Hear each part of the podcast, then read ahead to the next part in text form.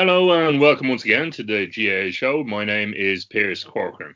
This weekend, Saturday, 21st November, is the 100th anniversary of Bloody Sunday, where 14 people, including one player, Michael Hogan from Tipperary, lost their lives at a game between Dublin and Tipperary in Croke Park at the hands of British soldiers. To play a small part in celebrating their lives and mourning their deaths, we are honoured to have on the show Sunday Times GAA reporter and author of the fantastic The Bloodied Fields which highlights what happens that day and has been developed into a really interesting podcast series. Welcome, Michael Foley. Thanks, Pearse. How are you doing? Good, good, good. Get straight into it. Now, Michael, this event, this period of our time has lived long in GAA folklore with many stories emanating from it. And you touched on it in your podcast at the start where you talked about how what actually happened that day has taken on many different different versions, whether it was a final, whether it was challenge game, and so on and so forth. Not many people actually know exactly what happened even before you got into it. So before we get into what actually happened that day, what was it about it that piqued your interest? And obviously, you developed some some fantastic work from it. Yeah, like I was working for the paper um, at the Ireland England game, the English Ireland England rugby game in 2007. Um, and at the time, I suppose that's that was the kind of the starting point for it. Like, I mean, at the time there was so much talk around, you know, England coming to Croke Park and the English flag and God Save the Queen and so on and so forth. There was a lot of coverage about Bloody Sunday and about Michael Hogan and why Croke Park was such a, a contentious place for England to play sport. And look, like the rest of us, I'd been brought up you know, in my history class, I had learned a little bit about Bloody Sunday, and we'd seen the Michael Collins film in the mid '90s and so on. My, I actually, I think like my great grandparents were in were in Croke Park on Bloody Sunday as well, but it wasn't something that, you know, it wasn't like a, a big thing in the family or anything like that. Um, it was just something we knew. Um, it wasn't something that we were particularly exercised by. We weren't a very political family or anything like that. So it was really around that 2007 period where I kind of just it just intrigued me the fact that all the coverage about um, Bloody Sunday 1920 and how it related to England playing, it was all very gappy and very, um, you know, you kind of, if you read one version of it, 12 people were killed. You read another one, it was 16, 14, whatever. The name of the people were, seemed different depending on where you read it. And just all in all, just it just seemed to be a very conflicted story.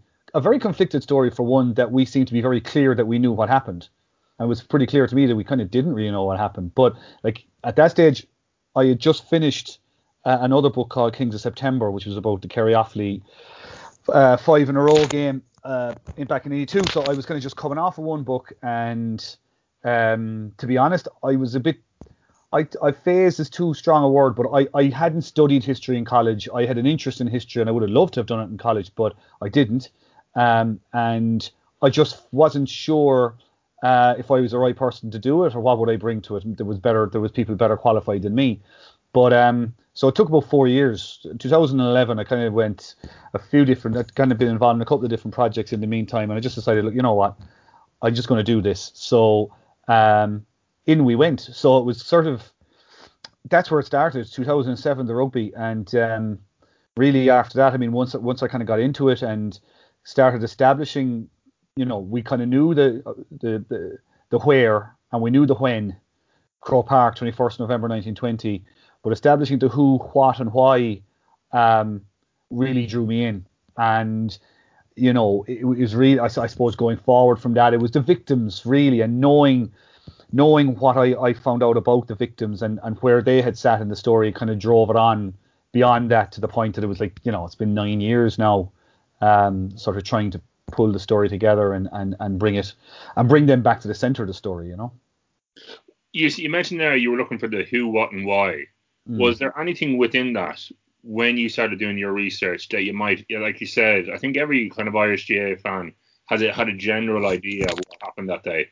But was there anything when you investigated the who, what, and why that you, that surprised you? That thought, oh, I didn't realize that happened that day. Oh yeah, absolutely. I mean, the the list of victims alone. I mean, you know, I was probably like a lot of people, uh, if you had said to me Bloody Sunday, I would have said Michael Hogan, and that was pretty much where it ended.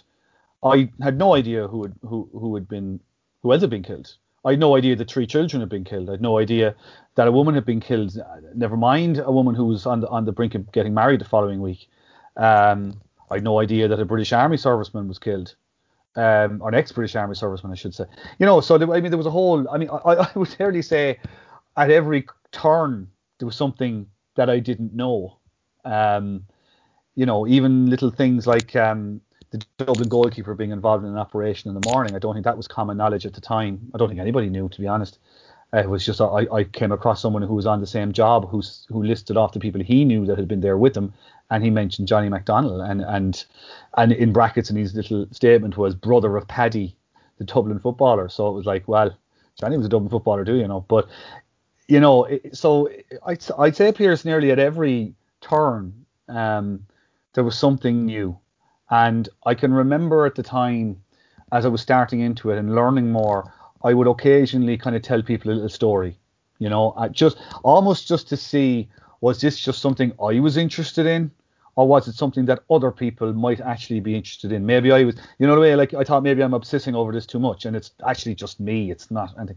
And I, I'll always remember telling um, the story of Jane Boyle. I just found I kind of just put it together that Jane Boyle had been married and and and had been shot in the circumstances and her fiance had had a hold, or she had hold of her fiance's arm as they were trying to get to an exit. And when the firing rang out, she was hit, and her arm slipped from his arm. And I remember telling that story to somebody one evening, and I could see in their face and their reaction. They actually, when I got to the point of just saying, and her hand slipped from his, and the person just went, huh, like that, you know. And I kind of felt, okay, it's not just me. It's, it's not just me. Yeah. This is something there's some there's a power in these stories now that we've we don't we don't know them, but the power that's in these stories we uh, uh they need to be brought to bear on the whole bloody Sunday story. So little things like that were real. I mean, I came across plenty. I remember, I remember being in a, I live in Macroom here, and uh, I had just moved here around 2012, and I was I was went down for a drink with my brother, and we were sitting inside in the pub, and a fellow who, who knew me came over, and he says, um, "Are you working on e-books now, or whatever?" You know, and I said, "I'm doing this thing, all right, and kind of just starting into this thing about Bloody Sunday. Bloody Sunday what? And I said, Bloody Sunday 1920 in Croke Park. And there was a pause. And he said, you know, no one is going to be interested in that. Like, who who cares about that from like 100 years ago, whatever? Sure, like that's that's that's long gone. Like, who who's going to care about that? And I said, oh, I don't know. I said, but sure, we'll see we'll see how we pan out, you know. so you know, so I had that as well, like, but I, you know, I kind of knew from the reaction of people when I when when I kind of tell these little bits and pieces of stories that I wasn't the only one who was who was being who was feeling something about these stories, you know. Yeah, and it's interesting you said that because I think when we talk about this event, and it kind of goes back to what I asked there minutes ago, that this event people thought they knew, and mm. you mentioned on the start of your uh, your podcast, people think it was if it was an All Ireland final or it was a challenge game or whatever else. And the one thing that struck me from watching the documentary was the level of detail about the day itself set a scene for Dublin that we knew about the War of Independence. We knew that everything was going on. But it was the first time that I kind of felt how intertwined the War of Independence was with a game of GAA. And I know that might sound mm-hmm. Strange because the GAA in itself had kind of origins from that. Is that something that you found that was with the GAA kind of diving into the story and you kind of felt like insofar the story was a little bit bigger and maybe people just were kind of sh- uh, shunned it out a bit because of that and not wanting to get into the, the, the detail of it. Yeah, I know what you mean. It, it, it's funny. It kind of was yeah, it, it did. Um, like again, going back to my kind of basic knowledge of the GAA and revolutionary politics, like it's formed in 1884 as as a kind of a cultural organization, but straight away there's a political battle to take it. You know, the Irish Republican Brotherhood have people in there who want to turn it into a slightly different or a more political organization, and so on and so forth. So that would have been my understanding of it. And you know, but even again, I mean, even in the last bunch of years, you know, and around around the 1916 centenary, you learn so much about the GAA's role there, or or not, that they they actually stepped back from it a bit. Obviously, you had individual GAA members, and a, a club like O'Toole's in Dublin had a huge turnout um, for Easter week. But as an organisation, the GAA stepped away from this stuff, and and you know it was the same in 1920 that like yes they were seen as a nationalist organisation, yes they had a tricolour flying over the ground, and yes the volunteers, I mean the volunteers in 1917 when when they, they kind of were coming back together after 1916, they had one of their big first big meetings was in Croke Park, but like all of these things were, were, were there, but at the same time, the GAA still didn't want to be seen as this sort of, you know, the IRA clay. For, for I hate that expression, but but you know, they didn't want to be seen in that way. Um, and yeah, that was, I mean, that it, that this is, and I'm kind of talking about my evolving, my understanding of of, Yeah. of of it, and this is this is exactly what I'm saying is how it evolved in my head, and and I kind of came to the conclusion by the by sort of while writing the book and, and even coming back to the podcast and going back to the material again, kind of going, you know, whether they want whether they liked it or not, whether they wanted it to be this case or whether it just evolved, their future was inextricably linked to the struggle for independence at that point. Because that's just how they were seen by the British authorities, you know. Um, it- you know, they went to Croke Park that day because the killings in the morning, the shootings in the morning of the, the, the spies and agents, the British authorities thought the Dublin Brigade of the IRA aren't active enough and capable of performing this operation. They brought help up from the country, and they reckon that that, that help may well have come up in the guise of supporters going to a GAA match. I mean, that's quite striking, like when you think about it. That when they were doing, when they were making their deductions in Dublin Castle, that's how they saw uh, Croke Park and the crowd. So Right. whether the GAA whether the GAA wanted it to be this way or not, where the GAA didn't want to call off the Dublin Tipperary game in the afternoon because they did not want to be seen to being reactive reactive to an act of political violence in the morning, and that's fine and understandable. That was one reason why they didn't. It was more complex than that, but that was one reason. Yeah. But the reality of this thing was that the British saw them as part of the other, if you like Yeah. and and would have seen a search operation in Croke Park that afternoon as potentially yielding suspects, possibly weapons and documents. So that kind of tells you that tells you how they were seen, whether whether they put that out there themselves or not. It was kind of out of their hands. So if I'm if I'm interpreting what you're saying correctly, the GAA were kind of of the opinion we're a completely separate organization. So within that, then on the day when the British soldiers um, uh, identified the game as an event, did the GAA have any inkling, or was there getting back to them that look, you might think this, but that's not actually the case? Well, they were certainly informed that there was a force of police coming, a combined force of military and police. Um, three IRA men came to the came to Croke Park um, that afternoon looking for Luke O'Toole, the General Secretary, and they had gotten information from their sources in the Dublin Metropolitan Police that a combined force were coming to Croke Park. Why? Didn't know. What kind of force were they bringing? They didn't know. But they went and they said, look at, said to Luke look at, this is what's happening. We would urge you to call the game off. And as I say, O'Toole had this this political dynamic going on on the one hand, um, where he did not want to be seen to be reacting to what had happened in the morning. He didn't want the GAA connected to this in any way, shape, or form. On the other side, there was a very, and it sounds very trite now, and it sounds ridiculous, but when you're there on the day, it's a very practical thing. If if if I'm going to call a game off, and there's a huge crowd, like we're talking 15,000 people, are thronging around the ground and already in the ground, how am I going to get all these people out safely? What if people start clamoring for refunds? What's the story there? It could actually cause more hassle. We're used to the black and tans coming around and, you know, acting the blackguard for want of a better expression. Right.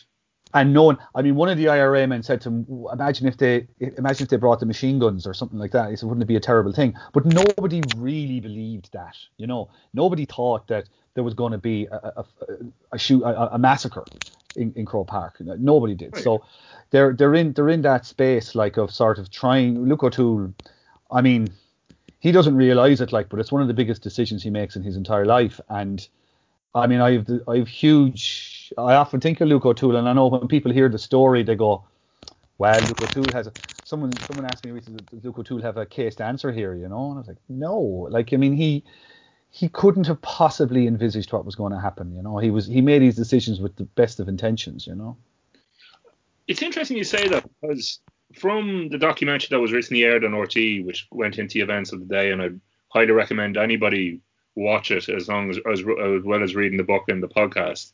The one thing I took from it was was that an awful lot of people around that were going to the game and were in Dublin were quite nervous and fearful of the reaction from the British forces. So it's quite interesting that you say they were of the opinion, well, look, nothing's going to happen, which is a quite reasonable assumption to make, I think.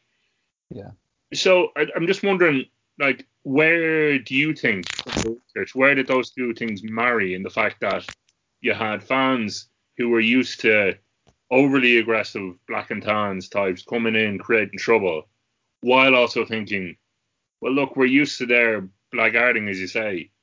They're not going to come in with with machine guns. It's just, I think it's just, and it's what makes it, it's part of what makes the whole thing so so harrowing for people to try and get their heads around. I mean, you're asking me the question, uh, how do, how do we marry those two concepts? The, the the gap in the middle is the unthinkable nature of of police opening fire on a on a football crowd. Yeah, that is, you know, that, that that's that's that's where the the gap is that we cannot marry that because it doesn't make any sense. You know, it yeah. doesn't. It is not what we when we go to Croke Park, we go and it doesn't matter whether it's a, a, a GAA game or if it's a gig or some kind of event that you're going to in Croke Park, you're going to enjoy it. You know, you're you're you're in the expectation of having fun, and it's a good place to go. No one ever dreads going to Croke Park. I, well, I hope not, anyway.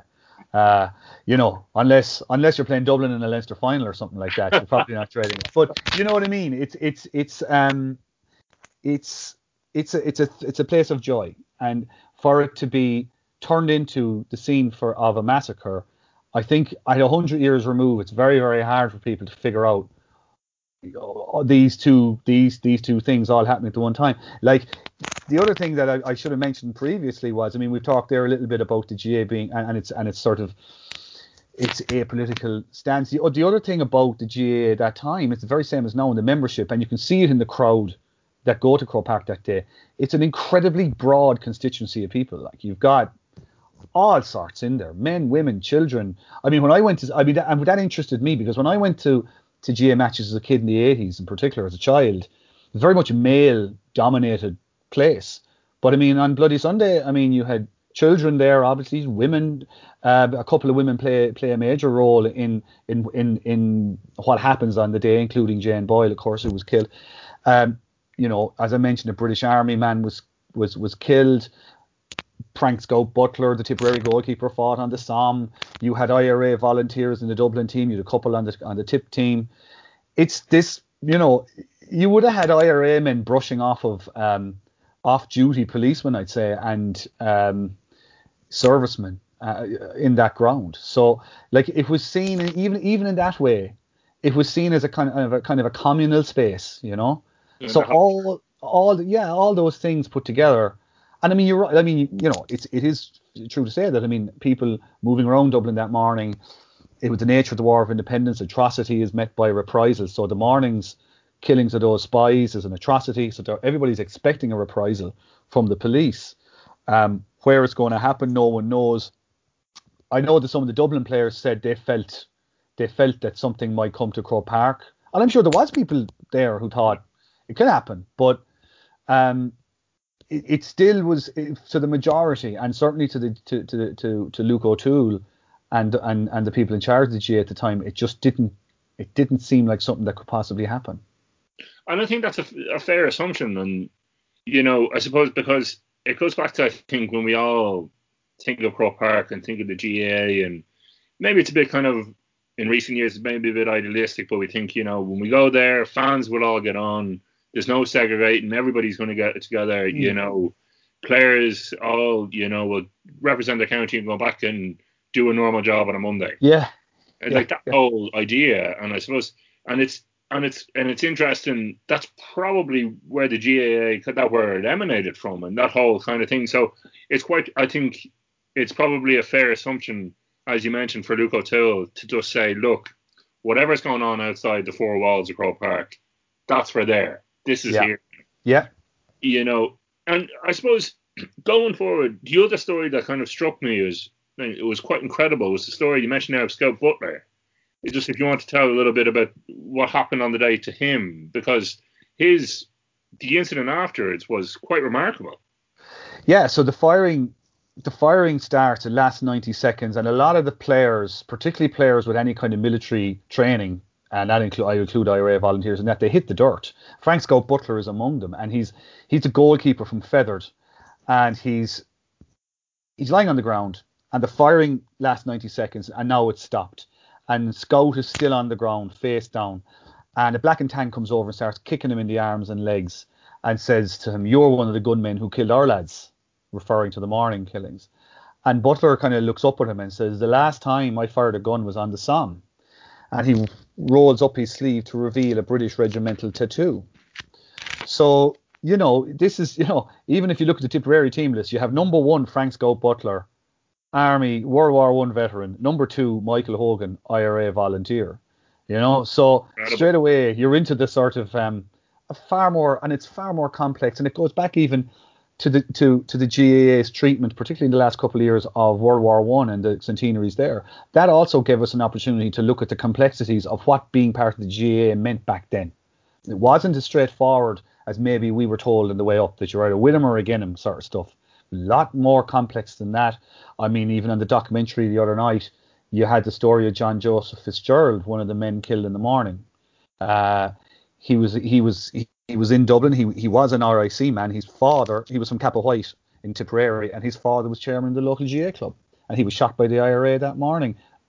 Probably a case of mistaken identity, it seems. So, like, it's that complex, you know. Yeah. I was only talking to somebody today. I was talking to a relative of one of the Tipperary players today, and he was telling me that this particular player played for Tip. He wasn't. I don't. He wasn't in the. I don't think he was in the IRA. It's. It's a bit. We're not sure but his brother-in-law was in the RIC. So, you know, it's life. Nothing's nothing travels in straight lines, you know. And it's it's well, I say I say it's it's a great situation, but I suppose just a couple of years later, we have a situation where you, civil war breaks out and you have families stuck down the middle. So I suppose in a way that was probably a a little bit of a precursor because the country was so intertwined in this situation. Like going forward after that event, after Bloody Sunday, where was the GAA at then? Because the whole situation, whole environment. Now we looked at the hollow turf. They'd come onto the hollow turf and they committed something awful. What was the relationship between the GAA and the IRA like then afterwards? I don't think it changed much. I think what changed was a couple of relationships changed. The, G, the GAA's relationship with Croke Park changed, and its relationship to the story changed. You mentioned there going forward a couple of years into, into the Civil War time and into the formation of the Irish Free State. It changed a lot.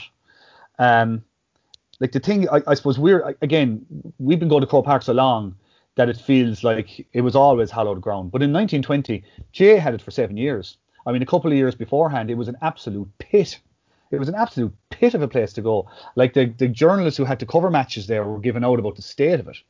Like that it was just so if this is if this is the GAA's premier ground, they'd want to get their act together because it's you couldn't be asking people to come into it, basically. So Croke Park hadn't quite gained that aura that it has now. And it does have an aura. I mean, I'll come back to that in a second, but I mean it just in in 1920, um, it's the killing of Michael Hogan on the pitch the spilling of martyr blood on this on this field that makes it hallowed ground. Now the GAA can never leave this place. And there would have been, I, I, if my memory serves me right, and I'm open to correction here, but I am pretty sure that there would have been talk of maybe getting out of Croke Park, you know. But now we're not moving. We're not moving. And in terms of the uh, in terms of the relationship to the story, when we come into the Irish Free State, the GAA now has an opportunity, a political opportunity, if you like, to position itself as the pre-eminent sporting organisation in the country because they can point to Bloody Sunday and say we had a role in this struggle. You know, we we spilled blood I mean, and it was used. It wasn't a GAA policy, to be fair, but plenty of GAA individuals for decades afterwards would have referred to Hogan and would have referred to Bloody Sunday as a way of somehow elevating their Irishness, GAA status. You know, they didn't go to Dalymount Park. They didn't go to Lansdowne Road when they wanted to strike a blow. They came to Croke Park, and this is, and this, this, this kind of very straightforward telling of Bloody Sunday is perpetuated, and of course it ignores all the complexity of the actual relationship between GAA and Bloody Sunday, which we can now explore. You know, um, but uh, yeah. So I mean, it, it was. I mean, it, I suppose in the end it becomes a political idea rather than an episode that the GAA try and work through. I think to be fair to GAA as well, it has to be said, they probably felt we just have to drive on here as well. You know, we can't stop. I mean, where if they stopped and started, if if they stopped and actually considered what was after happening to them, I mean, who knows? They don't know what's coming. We know now because we can look back at the story, but they don't know November 1920 what's coming next. Um, will will the organize, excuse me, will, will the organization survive? You know, they don't know. Well, of course, and I, and I think as well when you take that moment of time, it's it, it's really like like you said, it's the relationship between Croke Park, the relationship between GAA and the Irish state is, is I suppose, forever cemented then. Yeah. And like kind of creates that picture. The, on the on the flip side, then the relationship between the armed forces and the Irish state and the GAA then. One thing that I would, would, would interest to find out is what was in your time researching it. Did you get any reaction or feedback from the armed forces? Because it seems like it was a bit of a dark episode in their time there. In in terms of the British armed forces, is it, yeah. or the, British the British forces? Yeah, well, not particularly. No, I mean, and it's a, it's a very important point as well to make actually, and it you know understandably it it's gets it gets kind of the military and the police get used in different you know the it's, it's soldiers fired on Croke Park, police fired on Croke Park. There's actually a really important reason why it's important to point out that the police fired, and the reason it's important is that the British authorities at that time did not want to fight the War of Independence, as we call it, as a military war. They did not want their army firing. So it was fought as a police war. So, uh, so Croke Park being a good example, when the firing was done, it was done by the police. The army didn't fire a bullet. It's the police because they don't want the army going into combat against the IRA because then they're almost legitimizing the notion of a war against what they see essentially as a bunch of criminals. So from that side of things, in terms of in terms of the British Armed Forces, I didn't engage much with them in you know directly in that way when I was doing the research. What I did was I went to the Kew I went to the Kew Archives in London, where the military archives are, and they have a Bloody Sunday file. It's actually a box, and I was able to access that and see whatever was in it. Um, I mean, a lot of the stuff that would have been sealed and redacted and so on and so forth, all came available around 1999. Really, was the main time. Um, so most of the stuff was open and available by 2011, 2012, and even more is available now online and stuff. So from that point of view, I mean, I've never had, to be honest, I've never had any, um, I've never had any reaction. I, I think in terms of the time itself, um, like the reality of it is, you know, we, you know, again, the, the telling of Bloody Sunday is that the IRA crippled the intelligence network and it was a huge blow to the British in Ireland. And it was a blow in the sense that they suddenly got this sense that the, the IRA can strike anywhere. But the actual practical effect of it was the British just beefed themselves up and went even harder and the IRA went even harder, and you had seven months of chaos before there was a truce. Yeah, and, and like that's remarkable to think though as well because it's something that I suppose sounds like it made a dent, but on the other side, like you said, they just beefed up and went again. So mm. in terms of it's probably the it's the wrong word to look at, but in terms of something like success, for want of a better word, of the whole operation, it's probably not a matter of success. It's just a matter of evolving the story then, because you know it's a bit like 1916. It's, it's the, the martyrdom.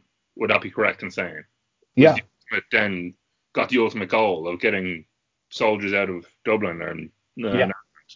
Yeah, like I mean, it, it's if if you look at it, and again, we're taking the humanity entirely out of this just to look at it as as you say, like this is um, you know, we're we're we're we're, we're analyzing it here now in a sort of uh, Something. you know, yeah, yeah, yeah, exactly, exactly. Like it, I mean, essentially, if you look at, from an IRA point of view, they went out and they targeted 35 places in the morning. Uh, there was actually only people at eight of those targets. They killed 15 people in the end, all, all together, including one person who died a couple of weeks later to make it 15.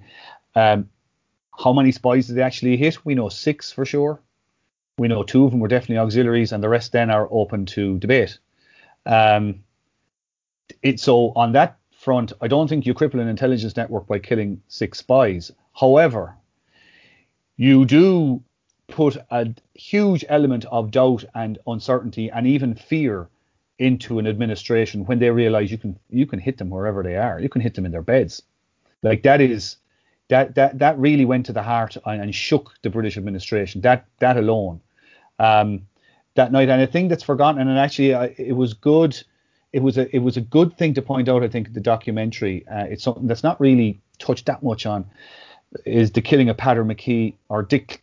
I'm sorry, Patrick Clancy and Dick McKee that night in uh, in um, in Dublin Castle, along with Conor Clune, who was an innocent victim, kind of gathered up in the whole thing. McKee and Clancy were huge figures in the in the Dublin IRA, and they were basically they were tortured and killed that night, Sunday night, um, and their their their death was made to look like they were trying to escape. To the IRA, that was a huge blow, losing those two. And again, I'm taking the humanity, the emotion out of it, and just saying it just as purely as a strategic thing. They, it was a huge blow. So when IRA leaders looked back on Bloody Sunday, they could certainly there was a there was a benefit to them in terms of the chaos, but they lost two great organizers, two men who were key to the running of that operation the, on, on that Sunday morning. And it also eventually, I mean, eventually it got the British to beef up their intelligence again, and it, got, it, it, intensified their efforts to try and go after the IRA. So, you know, it it performed, it, it got it bought the IRA time, I think, and it certainly created, as I say, that chaos and that sense among the British that this war is a long way from over. Um, but that they, they, those were the two main gains for them, I think. I think that's a great place to leave it, Mike. I'd love to sit here all day and all night talking about it because it's an incredibly interesting topic. Yeah. Thanks a million for your time. If people want to get more detail, there's the Bloodied Field podcast, uh, the Bloodied Field book. I believe there's now an updated edition um, and there's plenty of resources around. It's an incredibly interesting time period, and I think people, even if you think you know everything about it, or you think you might know something about it, but that tells it out the whole story, believe me, you don't. And it's an incredibly important time to get your teeth into and your head around. From here, from us, you can catch us on Twitter as always, on social, on Instagram, on Facebook, and anywhere else at the GAA show. Um, until next time, thanks very much, Michael, and all the best.